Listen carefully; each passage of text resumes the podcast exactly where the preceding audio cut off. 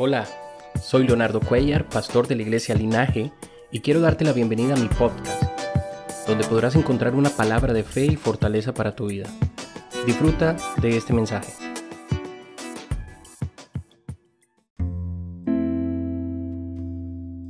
Vamos a leer la palabra del Señor en el texto que eh, eh, ha utilizado el pastor para este programa, que está en la carta a los Efesios, capítulo 6, verso 10 en adelante. Hoy culminamos, hoy se termina esta serie de mensajes de la armadura de Dios y es necesario tener todo el contexto claro de la palabra del Señor. Yo voy a leer la versión que me gusta utilizar últimamente, que es la PDT, la palabra de Dios para todos, se la recomiendo. Donde quiera que usted esté, puede ubicarla, solicitarla o descargarla en su teléfono también. Es una versión que me agrada mucho por su estilo en que nos habla, es muy directo, gloria al Señor Jesús. Efesios capítulo 6, verso 10, gloria a Dios, dice la palabra del Señor. Finalmente, confíen en el gran poder del Señor para fortalecerse. Protéjase contra los engaños del diablo con toda la armadura de Dios nuestra lucha no es contra seres humanos, sino contra gobernantes, contra autoridades, contra poderes de este mundo oscuro y contra fuerzas espirituales malignas del cielo. Por esa razón, vístasen con toda la armadura de Dios. Así soportarán con firmeza cuando llegue el día del ataque de Satanás y después de haber luchado mucho, todavía podrán resistir entonces manténganse firmes, pónganse el cinturón de la verdad y protéjanse con la coraza de justicia. Prepárense poniéndose el calzado de anunciar las buenas noticias de la paz, pero sobre todo tomen el escudo de la fe para tenerlas para detener las flechas encendidas del maligno Utilicen la salvación como casco protector. Tomen la espada del Espíritu, que es la palabra de Dios. Oren y pidan siempre con la ayuda del Espíritu. Manténganse alertas y no dejen de orar por todo el pueblo santo del Señor. Aleluya. Gloria al Señor Jesús. El apóstol Pablo inicia el verso 10 instándonos a confiar en el gran poder del Señor para fortalecernos y nos instruye a que debemos de protegernos de todos los engaños del diablo, de todos los ataques del diablo con toda la armadura de Dios.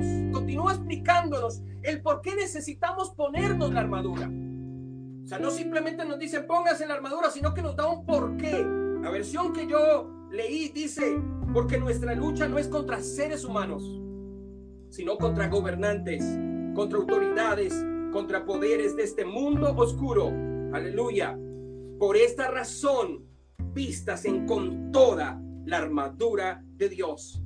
Necesitamos ser soldados del ejército del Señor. Necesitamos soldados leales soldados de Jesucristo, soldados de confianza, soldados preparados para la batalla, listos para la guerra, porque estamos viviendo una guerra espiritual.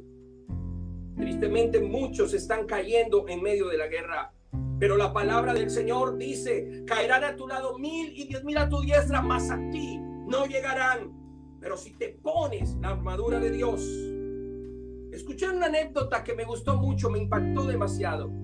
Cuando todavía existía la Unión Soviética, los de la KGB eran encargados en perseguir a los cristianos. Ellos iban de iglesia en iglesia cerrando las iglesias, encarcelando a los cristianos. Muchas iglesias se tuvieron que volver anónimas y se reunían los creyentes, se reunían eh, a escondidas, en silencio, Muchos de ellos en tiempos de oscuridad, en tiempos donde la gente no estuviera, no los vieran porque muy seguramente eh, los soldados los seguirían y los podrían tomar presos. Una de las iglesias, un grupo, recibió unos pasajes del Evangelio de Lucas. Solamente tenían eso, no tenían la Biblia por completo, era difícil conseguir la Biblia. Y recibieron el Evangelio de Lucas, así que entre la comunidad, que era muy pequeña, repartieron algunos versos, algunos capítulos entre los hermanos para que ellos fueran a sus casas y aprendieran los capítulos de la Biblia y luego cuando se pudieran reunir intercambiaban. Ah, yo me leí el capítulo 1, tome usted este, pásame el capítulo 8 y así todos trataban de aprenderse de memoria el Evangelio de Lucas. Un día se reunieron en secreto, se reunieron todos ellos, cantaron un himno en voz baja para que no se dieran cuenta y cuando ya iban a empezar el servicio, de, repente entraron dos soldados de la KGB. Inmediatamente le dijeron todos contra la pared. Todos ellos asustados se pusieron contra la pared, no sabían qué hacer, con las manos levantadas y, ellos con, con, sus armas, los soldados, y dijeron, si alguno quiere negar a Jesús, es el momento de hacerlo, puede salir de aquí vivo. Dos personas aprovecharon el desorden y salieron. Pasaron unos segundos y los soldados dijeron, esta es la oportunidad de salvar sus vidas. Si alguno quiere negar a Jesucristo, puede hacerlo. O si no, aténgase a las consecuencias. Mientras él iba hablando, otras dos personas salieron. De repente, al momento otro, agachando la cabeza y cubriéndose, salió de ahí. Pero quedaron el grupo de hermanos fieles al Señor, quedaron ahí con las manos levantadas. Pasó un momento y los dos soldados estaban ahí frente a ellos. Y pasó un momento y nadie más se movía. Así que uno de los soldados fue hasta la puerta echó pasador, trancó la puerta y el otro soldado volvió a ver a los hermanos que estaban con las manos ahí y les dijo, ustedes pueden seguir con las manos en alto, pero adorando al Señor Jesucristo. Y los hermanos no entendían lo que le estaba diciendo los soldados. Y decía, ¿cómo, cómo, cómo? Sí, sí, ustedes pueden seguir con las manos ahí en alto, pero adorando a Jesucristo y ellos se volteaban a ver entre ellos porque ellos esperaban que los fusilaran, que los mataran o que se los llevaran preso. Pero los soldados voltean a decirle y le dicen, no, sabe una cosa, hace mucho rato estamos siguiendo iglesias y estamos cerrando iglesias, pero un día entramos a una iglesia y en vez de cerrar esa iglesia, nosotros nos convertimos a Jesús y hemos entendido lo que el Señor ha hecho por la humanidad. Solamente que no podíamos permitir que aquí estuvieran personas que no fueran capaces de entregar su vida por el Señor. Por eso hicimos lo que hicimos, para que aquellos que no son leales se salgan de aquí, para que aquellos que no son buenos soldados se salgan de aquí. Solamente un creyente que es capaz de morir por su fe, solamente un creyente que es capaz de aguantar los ataques del enemigo, merece ser llamado hijo de Dios. Gloria al Señor Jesús. Gloria al Señor Jesús. Y sabe una cosa, tristemente en este tiempo están pereciendo soldados en el camino. Estamos un tiempo donde no solamente las grandes pruebas y las persecuciones han hecho desertar a muchos soldados de Jesucristo, también las comodidades y el conformismo están acabando con muchos cristianos. Es triste ver cómo en este tiempo de pandemia, de cuarentena, muchos de los que eran servidores, muchos de aquellos que eran siervos del Señor y que estaban en el altar cantando y que estaban predicando y que estaban ahí, pastor, ¿qué hago? Pastor, ¿cómo ayudo en la iglesia? Y que estaban pendientes de la obra del Señor. Muchos se han apartado del Señor. Muchos han caído seducidos por los ataques del enemigo. Y aparentemente muchos dirán, pero hermano, no estoy haciendo nada malo, estoy en mi casa viendo Netflix, estoy en mi casa disfrutando, estando ahí quietecito, no hago nada malo, pero aún la Biblia dice que saber hacer el bien y no hacerlo también es considerado pecado. Saber hacer el bien y no hacerlo también se considera, mi hermano, que está actuando mal, absolutamente mal. Se han olvidado de la comunión con el Señor ya no leen la palabra del Señor, ya no oran en familia. Yo he hablado con hermanas que me dicen, ay, pastor, no sé qué hacer en mi casa. Mi esposo ya no quiere que nos reunamos a hacer el altar familiar. Mis hijos ya se aburrieron del altar familiar. Mis hijos se acuestan temprano para no estar en el altar familiar. O dicen que tienen mucha tarea. O dicen que esto, dicen que aquello. Dicen que están ocupados en otras cosas. Se han alejado de la comunión. Ya no oran, ya no leen la Biblia. Ya no se preocupan por la obra del Señor. Ya no llaman al pastor a preguntarle, pastor, cómo están las cosas, en qué podemos ayudar. Son soldados que han perecido en el camino. Pero hoy Dios nos hace un llamado. Hoy Dios nos dice, vamos a usar toda la armadura de Dios para estar firmes. Es necesario que estemos firmes en el camino del Señor.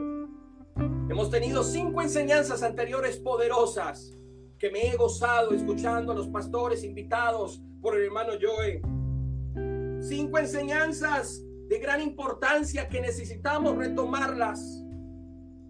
Hemos sido enseñados a usar el cinturón de la verdad, la coraza de justicia, el calzado de las buenas nuevas, el yelmo de la salvación. Y hoy la invitación es a usar la espada del Espíritu. Verdad, justicia, paz, fe, salvación y espíritu. Gloria al Señor. Es importante estos seis elementos. Hoy hemos llegado a la última parte de la armadura de Dios. Hoy hemos llegado a la última parte de esta armadura poderosa. Todos los cinco elementos anteriores son elementos de la armadura de Dios que son usados para la defensa. Son usados para protección, para aguantar, para resistir los ataques. Pero la espada del Espíritu es el único elemento de la armadura de Dios que no solo sirve para defensa, sino que también sirve para el ataque. La espada del Espíritu es el único elemento de la armadura de Dios que sirve para avanzar, para conquistar, gloria al Señor Jesús. Para que la armadura de Dios funcione, necesitamos, hermanos, tener los siete elementos que la componen. Y usted me dirá, pastor, ¿por qué siete elementos si estamos hablando de seis, de seis elementos de la armadura de Dios? Porque hoy voy a hablar de la espada. Pero es que el séptimo elemento es la oración.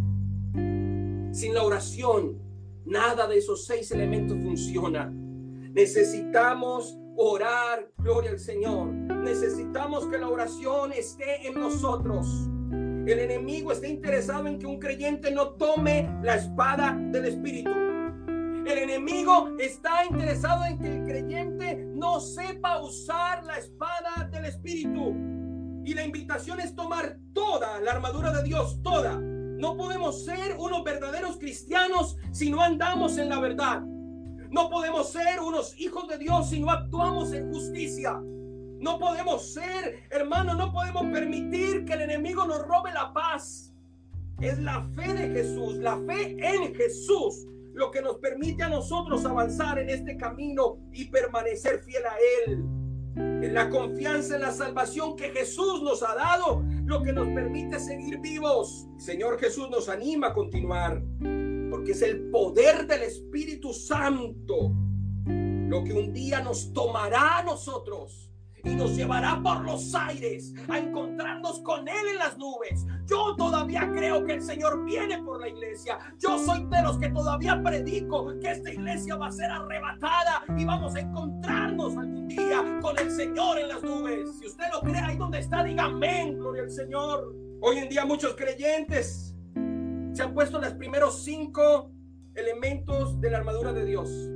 Por mucho tiempo tienen la armadura de Dios, pero no tienen la espada.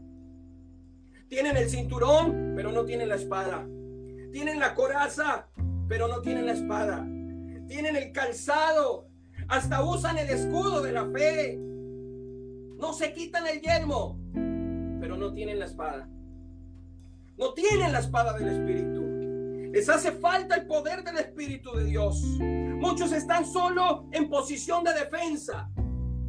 Muchos están solamente por años, están aguantando y aguantando los ataques del enemigo. Son hermanos que solo se la pasan en problema en problema. Son hermanos que solamente se la pasan de dificultad en dificultad, de deuda en deuda, de enfermedad en enfermedad. Gloria al Señor. Tienen la armadura de Dios, son hijos de Dios, pero no saben usar el arma poderosa que el Señor nos ha dejado a la iglesia para poder conquistar, para poder atacar, para defenderse y atacar, gloria al Señor. Son como aquella mujer encorvada. Usted lee la escritura y usted va a encontrar una mujer encorvada que por 18 años iba y se congregaba a escuchar palabra de Dios. Iba y se congregaba como cualquier hija de Dios, aleluya, pero estaba encorvada. Estaba atormentada por los demonios, dice la escritura Usted dirá, pero ¿cómo es posible eso? Si ella es una hija de Abraham, el mismo Jesús testificó, ella es hija de Abraham. ¿Cómo es posible que una hija de Abraham, que es padre de la fe, o sea que ella tiene fe, cómo es posible que ella esté encorvada por 18 años, hermanos? Porque hay muchos hermanos que tienen la armadura, pero no usan la espada. Sin la espada no puede funcionar la armadura. Solamente están ahí aguantando, aguantando, aguantando, aguantando los golpes del enemigo, aguantando, aguantando y resistiendo los ataques del enemigo. Una mujer que por 18 años estaba encorvada, un demonio la tenía enferma, estaba encorvada. Como esa mujer encorvada, hay hermanos. Pastor, tengo deudas. Por más que trabajo y por más que trabajo y por más que trabajo no salgo de ellas tapo un hueco y destapo otro hueco. Pastor, estoy enfermo. Es triste llegar a iglesias. Yo he ido a iglesias a predicar. Y cuando el pastor dice, hermano, vamos a orar por los enfermos, siempre pasan los mismos. A los ocho días vuelven y dicen, hermano, vamos a orar por los enfermos, siempre pasan los mismos. Y no estoy diciendo que eso sea malo, estoy diciendo que son personas que tienen la armadura de Dios, pero que no saben cómo usar la espada para conquistar, sino que están solo aguantando.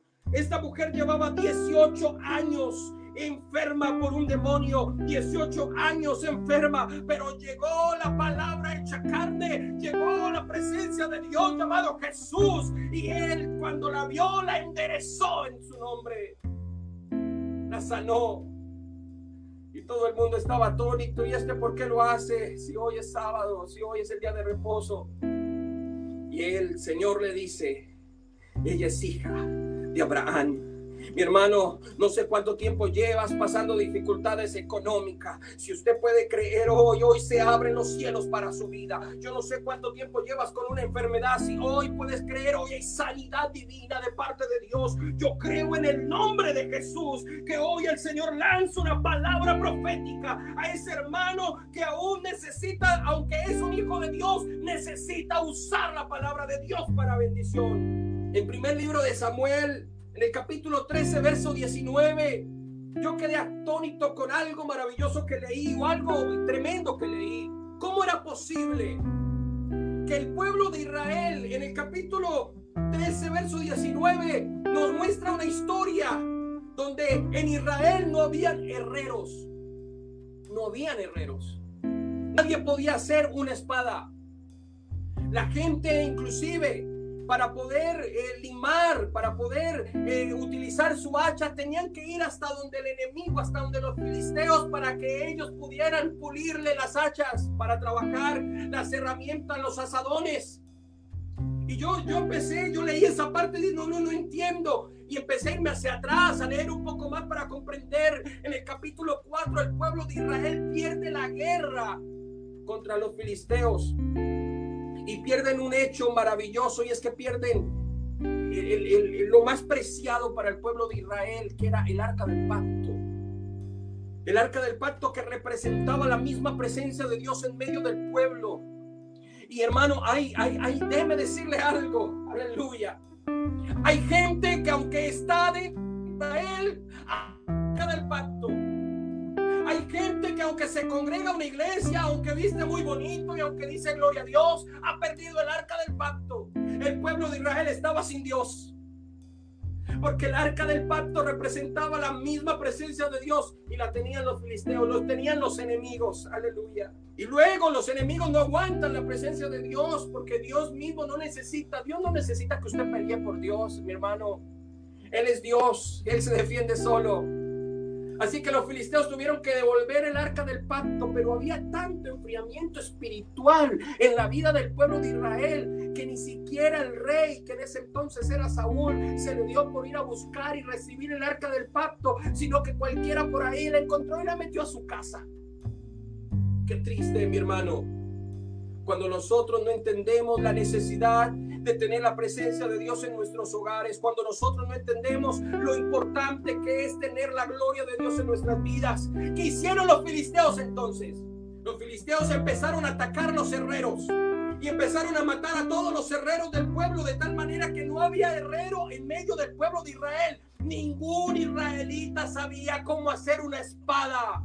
No habían espadas en medio de Israel, solamente Saúl y su hijo tenía, el resto todo el tenía. Si alguien necesitaba que su asadón fuera pulido para poder trabajar, tenía que ir hasta donde el enemigo. Había un sistema como de tranquilidad, de paz con el enemigo. Mi hermano, en estos tiempos muchos como que están tranquilos, como que como que están en paz con el enemigo. Hermano, la iglesia no está tranquila, la iglesia sigue en guerra espiritual pero muchos están como tranquilos, como coqueteándole al enemigo, como que, como que dejándose llevar y en ese medio de esa paz el enemigo nos ha puesto a pagar, gloria al Señor. Dice la escritura que cuando ellos necesitaban afilar algo de sus herramientas, tenía que ir a pagarle plata a los enemigos para que la pulieran. Pero hay poder en el nombre de Jesús, hay inmenso poder en el nombre de Jesús, aleluya. Pero que usted allá donde está diga gloria a Dios. ¿Sabe, mi hermano? Pablo se inspiró en aquellos soldados romanos que tal vez pasaban patrullando la ciudad en Éfeso. O tal vez aquellos que lo tenían encarcelado a él y que siempre pasaban por ahí. Se inspiró en ellos para hablar de la armadura de Dios. La espada a la que ellos se refieren, a lo que el apóstol Pablo se refiere, esta espada se hace, que hace mención en su contexto literal. Podríamos decir que era la espada llamada Gladius fue la espada que los romanos utilizaron desde tres siglos antes de Jesús y tres siglos después de Jesús. Y bueno, yo conseguí, yo vi que todos los predicadores mostraban la parte de la armadura de Dios. Yo también conseguí mi espada para mostrárselas a ustedes. Algo parecido. Déjeme explicarle qué era la espada Gladius.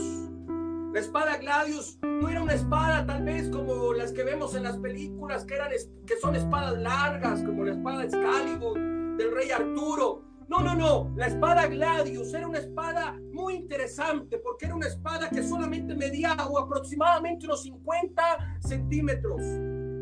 Era una pequeña espada, era casi como una daga. Era una espada de doble filo, tenía doble filo era una espada que la podían utilizar de una manera genial. Fue la mejor espada según la guerra en ese entonces, según los comentaristas de guerra, fue la mejor espada, la espada Gladius. Y déjeme explicarle, Gladius da una palabra más, deriva una palabra que se llama gladiador. O sea, de la espada surgieron los gladiadores. Yo creo que aquí la mayoría, si son de mi generación, han tenido que ver esa película llamada El Gladiador. Yo creo que usted la ha visto, hasta yo creo que yo la he visto también. Y hay una, una parte que a mí me llama la atención de esa película. Hay una parte de esa película que, que, me, me, emociona. A mí me gusta el cine y para los que creen que es pecado, déjeme decirle, después de que usted no deje de hacer las cosas de Dios, puede ver un poco de cine, gloria al Señor. Y recuerdo que una de las escenas de Gladiador, este era un hombre español que hacía parte de los gladiadores. Y cuando el emperador que estaba ahí lo, se le acerca él y le dice, ¿cuál es tu nombre? Él, él, no quiere decirle el nombre. Él le dice, yo soy gladiador, pero él le dice, no, te ordeno que me digas el nombre. Y él dice una frase que yo sé que si usted la vio se va a emocionar conmigo cuando él dice, mi nombre es Máximo Décimo Meridio, comandante de los ejércitos del norte, general de las legiones Félix, leal sirviente del único emperador Marco Aurelio, padre de un hijo asesinado, esposo de una esposa asesinada, y juro que me vengaré. Yo creo que esa es la escena donde, donde uno se emociona en medio de la película. Pero yo no sé en esta hora cuántos guerreros santos, cuántos hijos de Dios hoy pueden tomar la espada del Espíritu y decir y convertirse en un soldado, en un gladiador de Jesucristo. No sé cuántos pueden decir yo soy leal al Rey del universo. Yo soy un gladiador de Jesucristo, miembro del reino de Dios, leal al único rey de reyes y señor de señores, y dispuesto a conquistar mi territorio para Dios. Y juro que lo lograré. Aleluya, aleluya, gloria al Señor. Me emociono en esta hora, gloria a Dios. ¿Sabe? Cuando está hablando de la espada del Espíritu, se refiere literalmente a la espada Gladius, dando a entender que sería una lucha cuerpo a cuerpo. Una espada con la que lucharían cuerpo a cuerpo. El arma principal de nuestro enemigo es la mentira. hermano, lo único que detiene la mentira es la verdad. Aunque la verdad duela, pero no mi verdad, no mi concepto de la verdad, no según mi cultura ni mi filosofía o según mi pensamiento. El Salmo 119, 160 dice, la suma de tu palabra es verdad. La espada del Espíritu es la palabra de Dios. Es el arma con la que podemos contrarrestar los ataques del enemigo. Pero yo quiero explicarle a qué se refiere la escritura al decir que la espada del Espíritu es la palabra de Dios. En el idioma griego existen dos palabras para hablar o para traducir la palabra palabras. Aleluya. El verbo o palabra se traduce de una palabra griega llamada logos. Usted lo va a encontrar ahí en, en el Evangelio de Juan. En el principio era el verbo. O en el principio era el logos. Es decir, en hebreo la palabra logos viene de dabar, que significa propósito o pensamiento. O sea que el logos representa una idea, un propósito. Jesús era el propósito de Dios. Jesús era el propósito de Dios, aleluya, porque el Logos representa a Dios. Él es la palabra hecha carne, gloria al Señor Jesús. Pero la palabra que se utiliza en Efesios 6, 17 no es Logos. La palabra es rema. Rema viene del griego que se traduce como declaración, como dichos de Dios lo que anuncia, lo que se anuncia, lo que declaro con mi boca. Aleluya. Logos puede representar toda la palabra de Dios, pero rema representa los dichos de esa palabra de Dios declarados por el Espíritu a los creyentes. En otras palabras, Logos es como la armería, donde podemos encontrar muchas espadas, pero rema son las espadas que podemos sacar de esa armería. Rema es una palabra específica, inspirada por el Espíritu Santo, que se convierte en espada para atacar y conquistar y avanzar.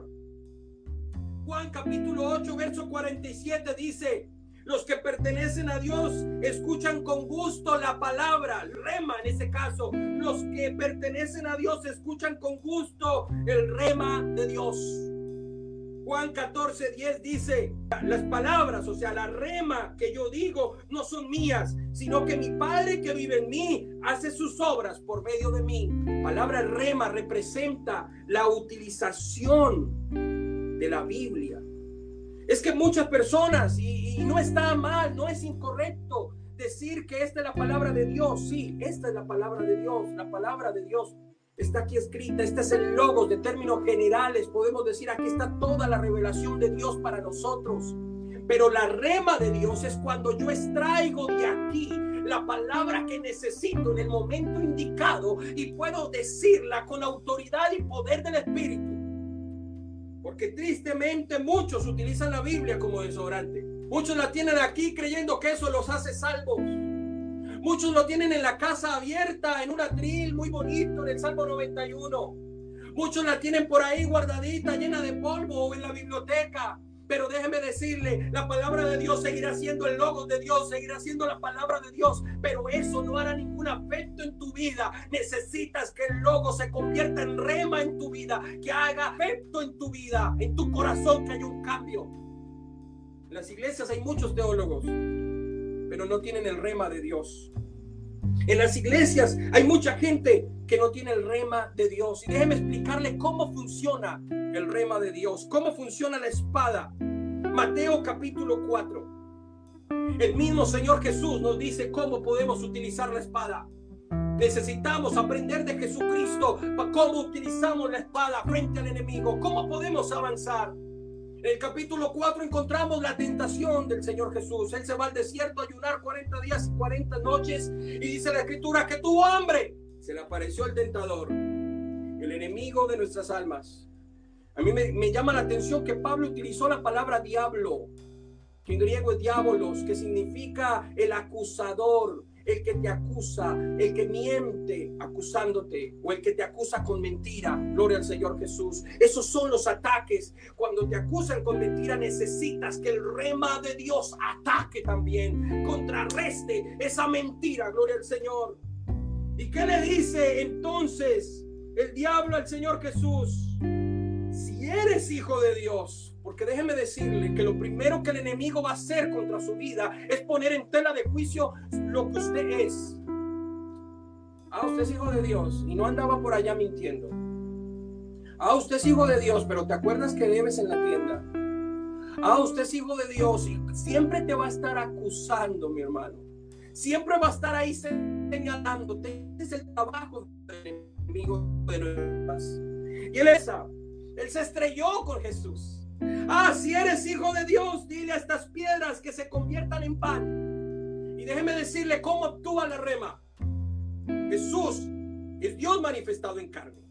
Jesús es Dios, la palabra hecha carne. Todo lo que dijese Jesús en ese momento era palabra de Dios. Él podía decirle, bueno, Satanás se me va de aquí, ya, punto. Todo lo que salía de su boca era palabra de Dios, pero ¿sabe qué hizo? Él utilizó el logos, él utilizó lo que ya estaba en la Biblia, él utilizó el Antiguo Testamento para responderle al diablo, enseñándonos a nosotros que de esta armería yo puedo sacar espada de Dios, que de esta armería yo puedo sacar el logo de Dios para contrarrestar al enemigo. Y la respuesta del Señor Jesús le dice, está escrito. No solo de pan vive el hombre, sino de toda palabra de Dios. ¿Y dónde está eso? Eso está en Deuteronomios capítulo 8, verso 3. Jesús pudo haber dicho cualquier cosa. Él es la palabra de Dios y era legal. Pero él utilizó la palabra del Antiguo Testamento dándonos a entender a nosotros que cuando el enemigo te ataque, tú tienes que sacar tu espada de aquí, de la palabra de Dios. No te invente cosas en la cabeza. Utiliza lo que el Señor te ha dejado. Después eh, el diablo le dice, lo lleva Jesús a una ciudad, a la ciudad santa y lo puso en lo más alto, en un extremo del área del templo. Y dijo, si eres hijo de Dios, tírate abajo desde aquí, porque está escrito, Él mandará a sus ángeles que te cuiden, sus manos te rescatarán para que ni siquiera te lastime los pies contra las piedras. ¿Qué hizo el enemigo?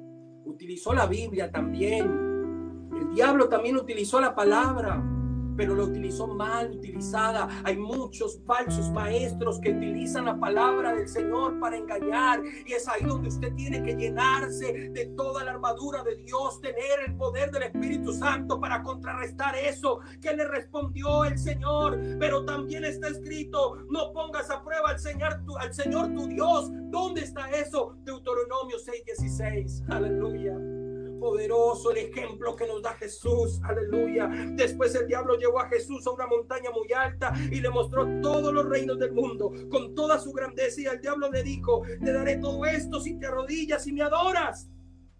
Jesús le dijo, largo de aquí, Satanás, porque está escrito, adora al Señor tu Dios y sírvele solamente a Él. ¿Dónde está eso? Deuteronomio 6, 13. ¿Sabe una cosa, mi estimado hermano? El Señor Jesús utilizó la misma palabra revelada a los profetas, la misma palabra que está aquí en este logos, en este libro maravilloso, la utilizó contra el enemigo. El problema de muchos es que no conocen la palabra. El Señor dice, vosotros leéis la palabra porque creéis que en ella encontré la vida eterna, pero ella es la que da testimonio de mí. Aleluya. Oh, mi hermano, cuando usted conoce la rema de Dios, cuando usted interactúa con la rema de Dios, la palabra actúa de manera poderosa. La primera vez que yo me encontré con esto, yo era muy niño, ni siquiera era un buen creyente porque era un niño que no conocía. Mi papá católico, mi mamá medio cristiana, todavía no era de la iglesia, pero yo me iba para la casa de mi abuelita. Recuerdo tanto que no sé por qué uno de niño le da miedo la casa de las abuelitas. En mi caso, era una casa bien, bien grande y había muchos abuelitos ahí, muchos y a mí me daba miedo y me ponían a dormir en la sala, recuerdo tanto. Pero yo con mi papá, yo había aprendido a leer los salmos y yo era un niño y recuerdo tanto que yo me había aprendido el Salmo 91. Tenía que escasos nueve años, creo yo, un poco menos. Y yo me sabía el Salmo 91 y el Salmo 121 de memoria. Y de repente yo empezaba a tener miedo. Y yo le llamaba mamá, mamá, mamá, tengo miedo. Y la respuesta de mi mamá era ore. La respuesta de mi mamá era ore. Ella no sabía qué más hacer. Y yo recuerdo que ahí en la sala de la casa de mi abuelita empezaba yo a decir, siendo un pequeño niño, el que habita el abrigo del Altísimo, morará bajo la sombra del Omnipotente. Diré yo al Señor, esperanza mía y castillo mío, mi Dios en que confiaré. Y empezaba a llenarme de convicción. Ni siquiera era bautizado, era apenas un niño que no conocía el Evangelio, pero sabe, utilizaba la rema de Dios, una palabra de Dios en el momento indicado, aleluya. Y empezaba a tener fe, empezaba a tener convicción y dormía tranquilo. En esta hora hay una palabra de Dios para su vida. Dios te está diciendo, ten fe, yo te voy a pasar de esta situación y vas a pasar en victoria. Dios te está diciendo la palabra de Dios, no porque lo diga yo, porque lo dice la palabra de Dios. Esta iglesia ha sido puesta por cabeza y no por cola. Eso es usar la rema de Dios. Eso es usar la espada del Espíritu. Cuando usted esté en debilidad, cuando usted esté triste, la palabra de Dios te dice, diga el débil, fuerte soy.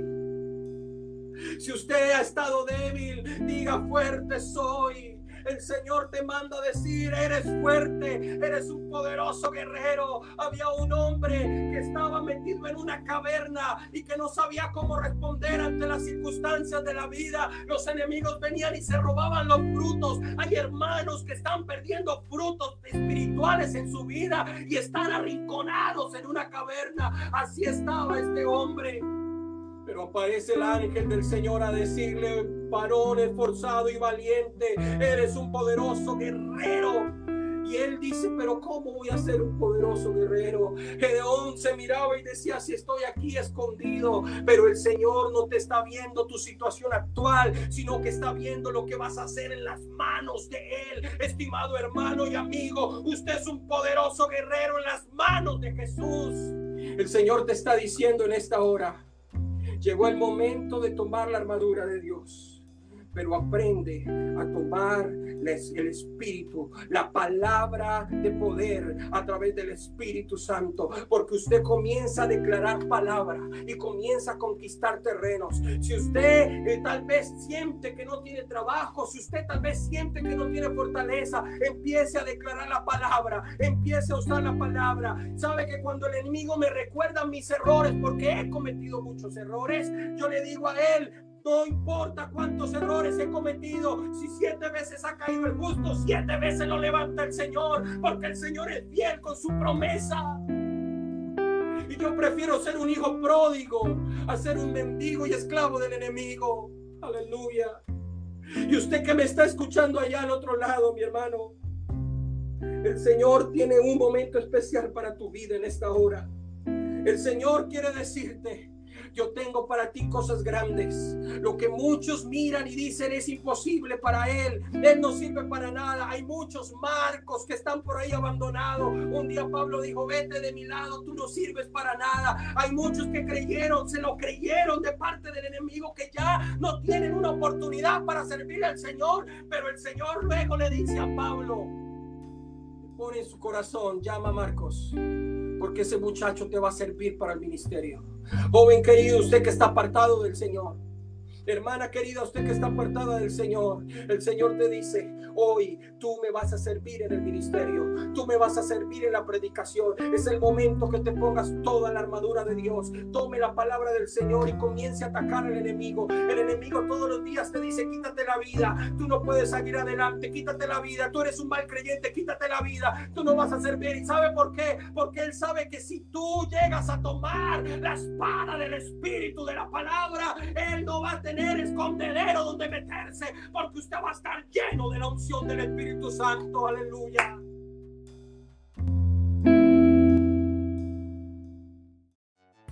Gracias por estar aquí. Si te ha gustado este mensaje, te invito a compartirlo con las personas que amas y que te suscribas a nuestro podcast. Puedes apoyarnos visitando nuestra página www linaje.shore.